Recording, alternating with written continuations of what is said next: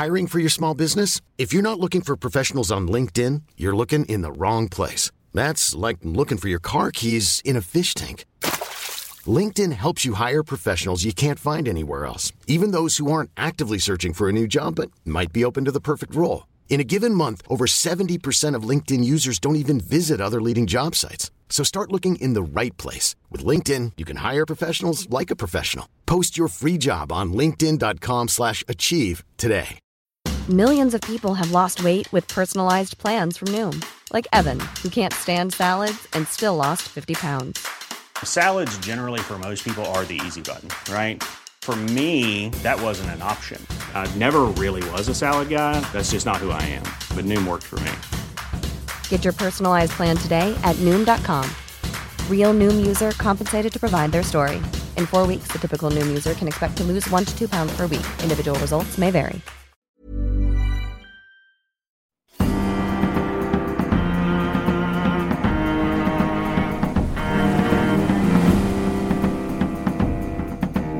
From the Society for Nautical Research in partnership with Lloyd's Register Foundation, I'm Sam Willis, and this is the Mariner's Mirror podcast, the world's number one podcast dedicated to all of maritime history. Hello, everyone, and welcome to the Mariner's Mirror podcast. Today, we are starting a handful of episodes that will explore the maritime history of Africa. And today, we begin with the fascinating story of African canoemen. African indigenous seafaring canoemen operated as middlemen between European traders and their arriving ships and the coastal estuaries, rivers, and land of West Africa. The topography of the coast often necessitated their involvement in trade because it was variably rocky, broken by sandbars and shallow waters, or treacherous in other ways to ships. Canoemen allowed access to trade by using surf boats that could surmount the waves on the coast in ways that European boats could not. They often were hired as navigators and pilots on European ships, or worked as menial labourers or ordinary seamen on European ships. Canoemen also frequently came alongside European ships to board them and trade goods or enslaved people. As a result, when Europeans began to build trading entrepôts such as Elmina Castle in Ghana, Monrovia in Liberia, or Cap Verde in Senegal, they hired canoemen to contract out trade. To find out more about this little known aspect of African maritime history, I spoke with Megan Crutcher, a PhD student in the Nautical Archaeology program of Texas A&M University. Now, Megan is looking into the roles, identities, and material culture of these canoemen in West African maritime history, especially during the 15th to the 19th centuries. As ever, I hope you enjoy listening to her as much as I enjoyed talking with her. Here is the excellent Megan.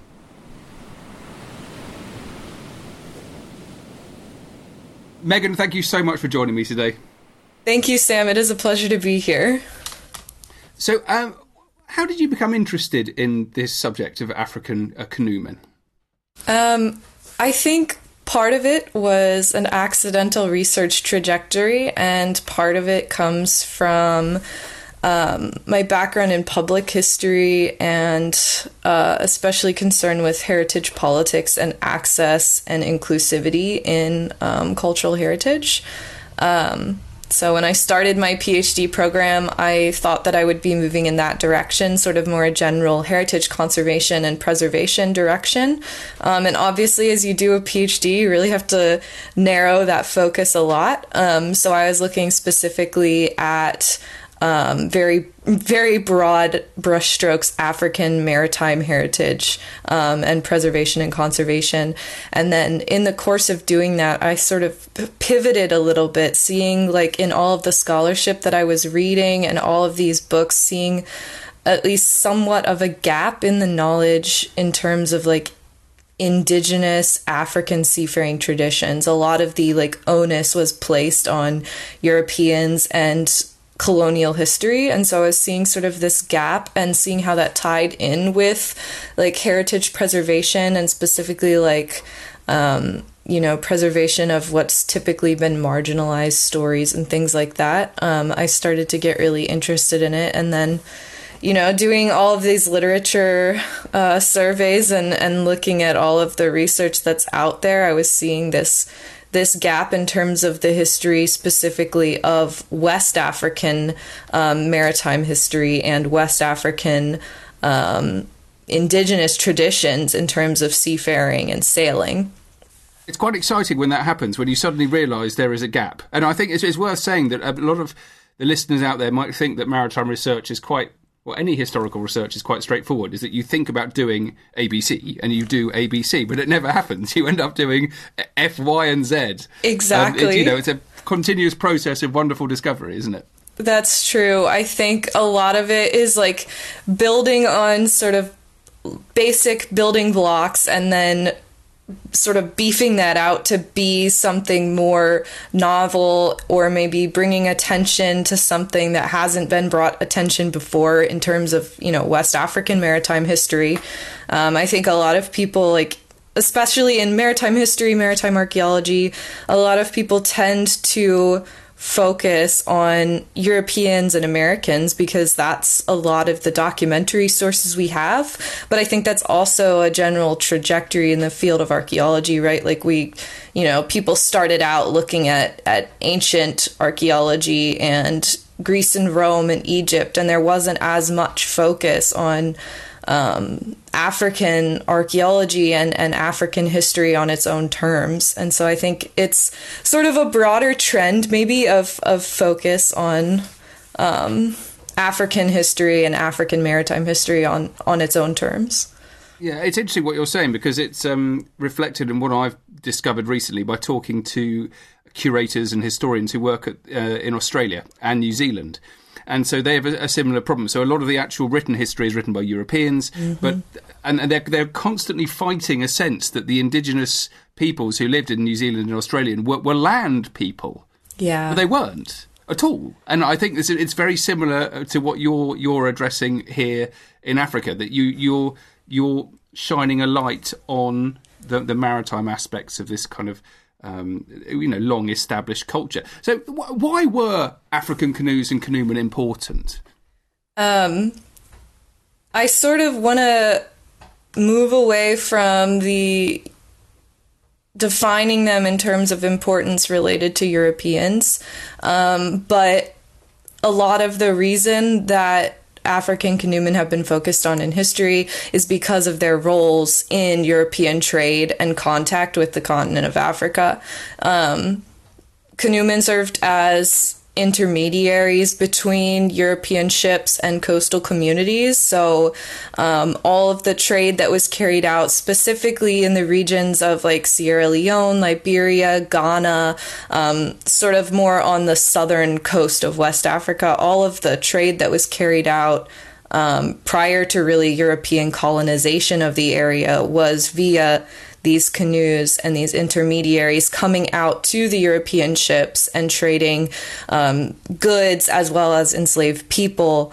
Um, and these were really the only way for Europeans to access that landed trade because of the way that the coastal topography is and the way that the the surf and the beaches are. Um, it was really difficult for Europeans to sort of access the coast because their um, their ships, longboats, and uh, sort of smaller boats that they would use typically to access the coast for trade weren't able to sort of surmount the the giant waves in these areas. And so they relied on these intermediaries that had this long-standing tradition of going out to sea and fishing or going along the, the West African coast and trading with other groups. Um, so the Europeans sort of relied on them to conduct trade. Um, and this is also not just a coastal phenomenon. Uh, within West Africa, like within the entire region, there are huge river networks, and um, most of the interior trade was carried out via these river networks and via canoe portage. So not only do you have the trans Saharan trade routes of like salt and gold and enslaved people, but you also have these massive river networks and maritime trade routes within the like the interior of West Africa, not just on the coast. Um, so if you're looking at West African history and economics and even politics and culture, like you can't overlook the roles that these people played because um, they were so important before Europeans came in terms of trade and commerce and cultural interactions. And then once Europeans came, they were also just as important to establishing those trade relationships as well. Mm. I mean, we talk about them, how their, their importance, their social, cultural, economic, but they were also important in um, warfare as well, in, in, in, in between indigenous societies. Yes. Um, there are some accounts of war canoes in, I believe it's the Gulf of Guinea, um, but some accounts of war canoes carrying like 80, 100, 120 warriors in the canoe. Um, and these are mostly like early Portuguese sources. So whether or not it's actually a canoe, um, you know, there's some debate there. But these like massive war boats being used um, internally, like not just against Europeans, although they were used against Europeans, um, but also being used internally to conduct naval warfare. Yeah. Uh, it's fascinating stuff, isn't it? I like the idea of the, the importance of the rivers as well, because um, the boatmanship, I won't say seamanship, the boatmanship, the skill involved in, in using boats in rivers is um, similar to that in using uh, using them in, in maritime spaces near the coast, mm-hmm. and that's obviously why they were so so uh, so important. Um, and I, I, like the also the difference between you know making a difference between the canoes themselves as, as a physical object and a location, and the canoe men mm. who are the kind of cultural I don't know uh, interact as brokers between yeah. the Europeans. Let's talk about the canoes themselves. What do we know first about about them? I mean, uh, how were they made? Were they made differently in different places? What's the kind of you know, the general history of these canoes? I'll start with the were they made differently in different places um, because they were, and a lot of different groups have different um, sort of markers or ornamentation for different canoes or boats. Um, for example, in Senegal, there's um, they called pirogues, uh, which is the French word for canoe, but there are pirogues that are heavily ornamented and have um, these beautiful designs on them. Uh, and there's an excellent work from, I think, the 70s on Nyominka uh, pirogue ornaments.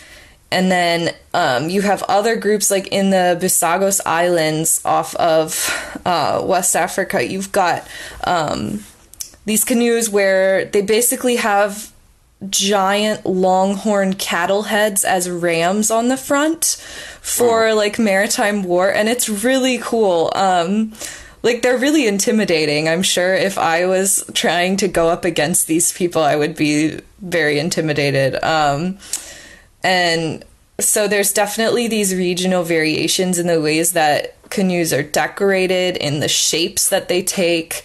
Um in some of the early European sources, especially the Portuguese, uh, they'll talk about different shapes of canoes and in some areas of the coast they'll say they look like weavers shuttles or in other areas they'll say they just look like a standard dugout canoe.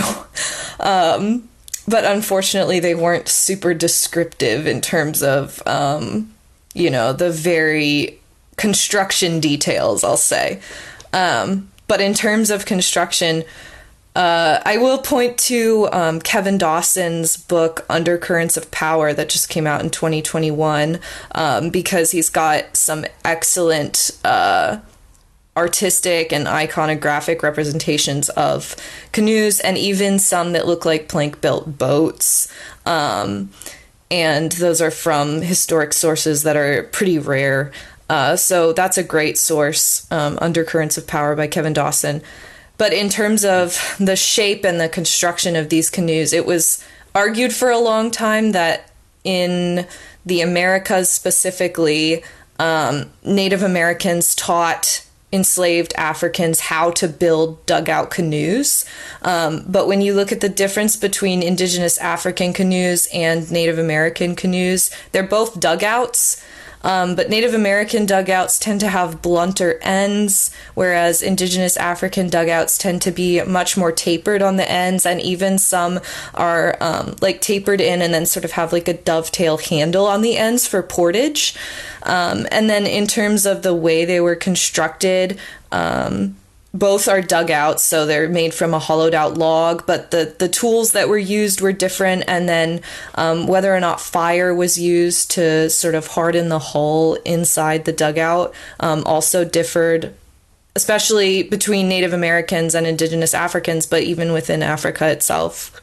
Um, so most of the canoes we're looking at are what we'll say like traditional dugout canoes.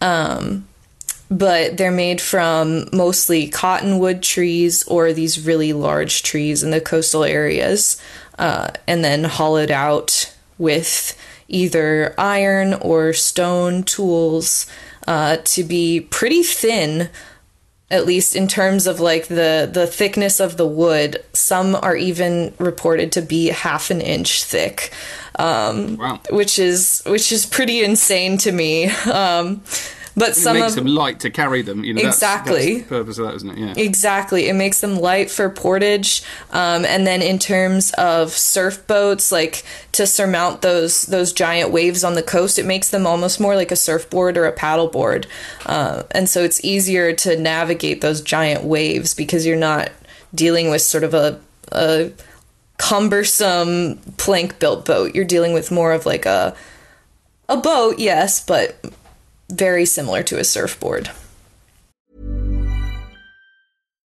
Millions of people have lost weight with personalized plans from Noom, like Evan, who can't stand salads and still lost 50 pounds. Salads, generally, for most people, are the easy button, right? For me, that wasn't an option. I never really was a salad guy. That's just not who I am. But Noom worked for me. Get your personalized plan today at Noom.com. Real Noom user compensated to provide their story. In four weeks, the typical Noom user can expect to lose one to two pounds per week. Individual results may vary. Hiring for your small business? If you're not looking for professionals on LinkedIn, you're looking in the wrong place. That's like looking for your car keys in a fish tank. LinkedIn helps you hire professionals you can't find anywhere else, even those who aren't actively searching for a new job but might be open to the perfect role. In a given month, over 70% of LinkedIn users don't even visit other leading job sites. So start looking in the right place. With LinkedIn, you can hire professionals like a professional. Post your free job on linkedin.com slash achieve today. When you make decisions for your company, you look for the no-brainers. And if you have a lot of mailing to do, stamps.com is the ultimate no-brainer. It streamlines your processes to make your business more efficient, which makes you less busy. Mail checks, invoices, legal documents, and everything you need to keep your business running with Stamps.com. Seamlessly connect with every major marketplace and shopping cart. Schedule package pickups and see your cheapest and fastest shipping options from different carriers. With rates up to 89% off USPS and UPS rates. And with the Stamps.com mobile app, you can take care of mailing and shipping wherever you are. Make the same no-brainer decision as over 1 million other businesses with stamps.com. Sign up with code program for a 4-week trial plus free postage and a free digital scale. No long-term commitments or contracts. That's stamps.com. Code program. So something that's easily maneuverable. Did any exactly. of them have kind of outriggers to give them more stability in the surf? Some did, um, but I'm not entirely sure where and when that was the case. There were a lot of different regional variations. Um, so, at least my, I would hypothesize that it was based more on the use and function of like when they needed to, uh, they would, you know, lash canoes together or put outriggers, but most of the time paddles were used to stabilize uh, the canoe. Does this um, boat building tradition now survive in coastal communities? This is going to lead me on to talking about how you study this. It does. Um, it does, and it's been affected, of course, by the long trajectory of West African history and of contact with Europeans and of being colonized throughout the 19th and 20th centuries. Um, but there are a lot of coastal communities that still build and use these kinds of surf boats, that still use canoes or pirogues in Senegal. Um, there is a huge tradition of fishing across West Africa, um, but especially in Ghana, the use of these sort of traditional um, canoes and fishing vessels is really prevalent, and there are uh, guilds basically of fishermen and um, boat builders that sort of form into these houses uh, still today. Um, and so it is still really prevalent the use and construction of we'll say like traditional watercraft as opposed to you know like a metal a metal rowboat or something like that mm. And, and are there written sources are there pictures i mean how else do you get into the history of these craft there are written sources um, and i'll say especially for the early european uh, ingress to africa the written sources typically tend to give a throwaway line about canoes, or they'll give a throwaway line about, you know, 80 guys in a canoe came to our ship to trade. And you're like, wait, back up. 80, 80 guys in a canoe came to trade with your ship? Like, can you go into more detail? And of course, because it's, you know, the early European authors, they're like, no, no more detail. We are continuing on navigation only. That's all you get. Um, so that's really the early sources. And then once you get into European colonization of the continent, especially in the 18th and 19th centuries, you start to see a lot more discussion of um, canoes and, and canoemen. And I will say it's not all men, um, there are also women. Uh, heavily established in maritime traditions in Africa. Um, canoemen is just sort of a shorthand for the people who use these boats. Um, so that does not leave out women. I will say that. Um, but later on, you start to get um, the colonial officials interacting with these groups and sort of hiring them out as trade brokers. And um, the canoemen actually form a very unified labor force in terms of being able to strike for better conditions and wages. Um, and they're afforded some like privileges under the colonial government that other groups aren't. Um, so there are a lot more sources when we get into like the really heavy period of European colonization. Um, and then a lot of these have, you know, pictorial depictions of canoes and people using them um, within those sources. I love that aspect of, of the history of, of canoemen being actually an important history of uh, African labour. Yes, African, you know, the African labour movement. That's fantastic, isn't it? Yeah. Um, and what what about these canoes as a as a kind of location for history? I'm fascinated by this. The idea of them being a marketplace, a place for exchange of goods or ideas. How do you get into that? Uh, I think that is a really important question, um, and I obviously in the second year of my PhD, I am sort of getting into these questions um, and developing them more and fleshing them out. Um, but I think in terms of the canoes themselves being a space for this, I think it follows the rest of maritime history, right? We talk a lot about boats and ships being a space for this interaction or clash or um, contact or or development of new ideas. And I think um, that can also be applied to canoes as as watercraft just like boats. Um, I don't think there's really a difference between the way we approach that in European seafaring and European spaces and in these as well. You know, I, I totally agree with you, and I think I think the passage of time is an important part of that. So don't just think about these canoes as being vehicles for quick voyages. Yes. Quick little journeys from the shore out to an anchored European ship. I mean, people spent time; they probably lived in them. And wherever you have the location for people passing time and living, then then um, that itself becomes significant. Um, I'm also really interested by the skills that they acquired, and when it comes to them, um, the enslaved Africans going across to the Caribbean or to America, then they surely brought those maritime skills with them.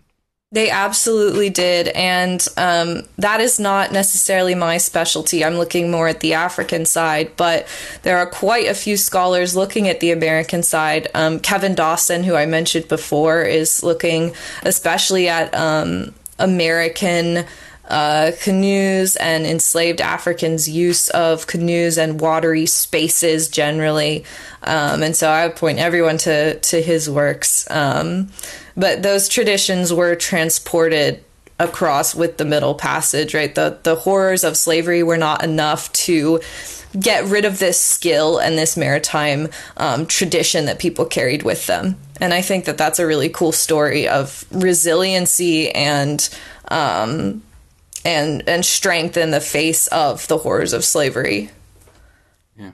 And do we know uh, any? I mean, we've not been talking about specific people yet. We haven't mentioned any names. Mm. Is it mm. possible to get into the you know the personal history of these people who were canoemen? Do we know know know any names? And know any personal backgrounds? The bulk of the very personal individual stories come from the Kru, um, who were one of probably the best documented by European sources. Um, the best documented group of these canoemen were the Kru, uh, and they traditionally came from Liberia and then migrated to Sierra Leone and across West Africa and even to the UK, to India, to the US, um, mostly employed in maritime spaces. And um, a lot of the the sort of human stories come from um, whether it's court uh, court testimony or parliamentary papers come from the Kru. Um, and that's mostly from British sources. But a really difficult part of doing this research is that there aren't a lot of written historical records that document the voices of these canoemen. Um, they're sort of homogenized in all of the, the European records. And so looking for individuals and looking for the people and their voices can be really difficult. Um, there's quite a few researchers who've done oral histories um, in some of these areas, specifically Ghana and Liberia.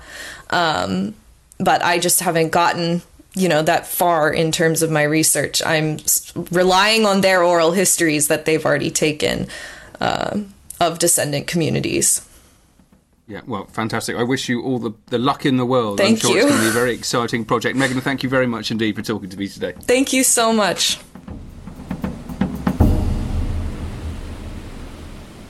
Thank you all so much for listening. Now, do please make sure that this is not the last thing you do to interact with our fabulous podcast. In particular, I want to urge you all to check out the brilliant video content that we are also creating. You can find that at the Mariner's Mirror podcast's YouTube page as well as on Instagram and TikTok.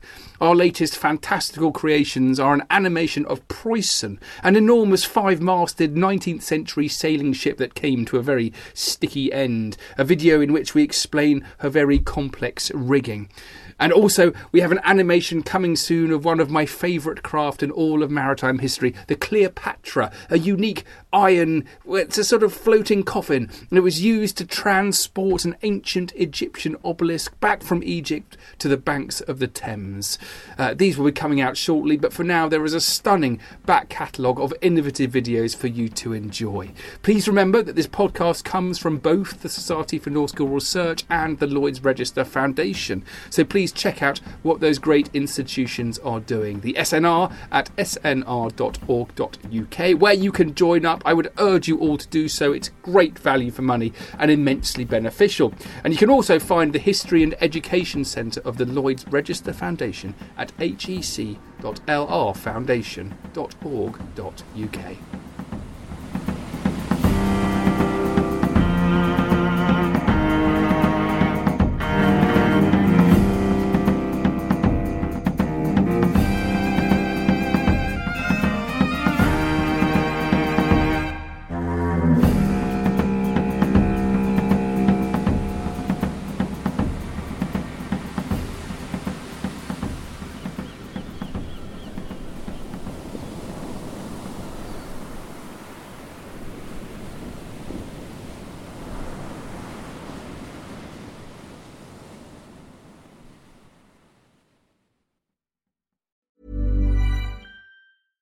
Hey, it's Paige DeSorbo from Giggly Squad. High quality fashion without the price tag. Say hello to Quince.